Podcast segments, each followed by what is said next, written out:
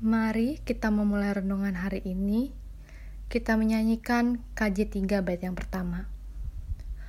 Kami puji dengan riang di kawala yang besar Bagai bunga terima siang hati kami pun mekar Kabut dosa dan derita kebimbangan telah lenyap. Sumber suka yang abadi beri sinarmu menyerah.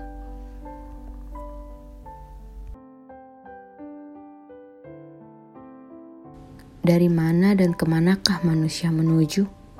Bagian 1 Saya cukup yakin di antara ibu, bapak, dan saudara pernah mengajukan pertanyaan pada diri sendiri, mengapa saya berada di dunia ini?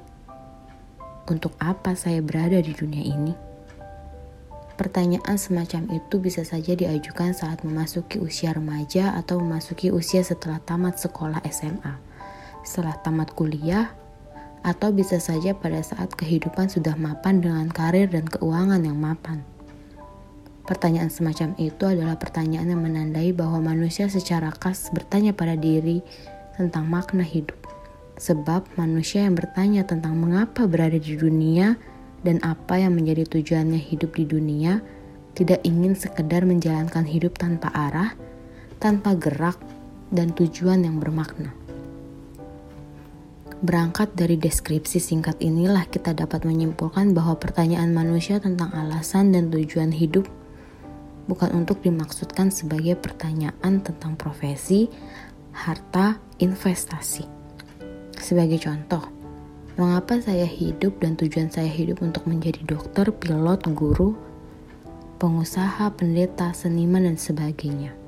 Sebab alasan yang paling mendasar mengapa kita hidup bukan untuk mengerjakan profesi tertentu atau menimbun harta, bukan berarti profesi atau harta tidak penting. Melainkan profesi seharusnya dimengerti sebagai media, sarana, atau alat untuk mencapai tujuan yang sejati. Ketika kita sudah mengetahui apa yang menjadi alasan dan tujuan hidup kita, maka kita dapat memahami bagaimana menggunakan profesi dan harta dengan benar. Bagaimana kita dapat mengetahui alasan dan tujuan hidup kita? Apakah dengan sekedar memakai penalaran otak? Pertimbangan nalar dan otak kita begitu terbatas untuk dapat memahami dan menjawab pertanyaan yang sangat fundamental yang menyangkut makna hidup dengan hati. Ya, hati yang dapat membantu mengingatkan kita bahwa hidup yang kita jalani bukan sekedar meniti karir, profesi, dan menimbun harta.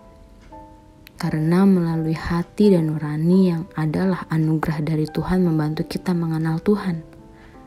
Sebab pencarian tentang makna hidup haruslah kita arahkan pada Tuhan.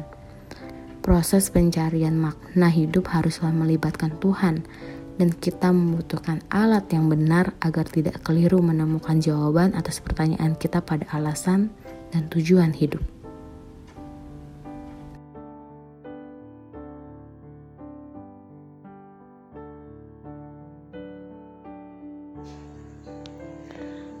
Bersama mari kita berdoa. Ya Allah, tuntunlah kami agar hidup yang kami jalani tidak sekedar menjalani hidup secara sia-sia Amin.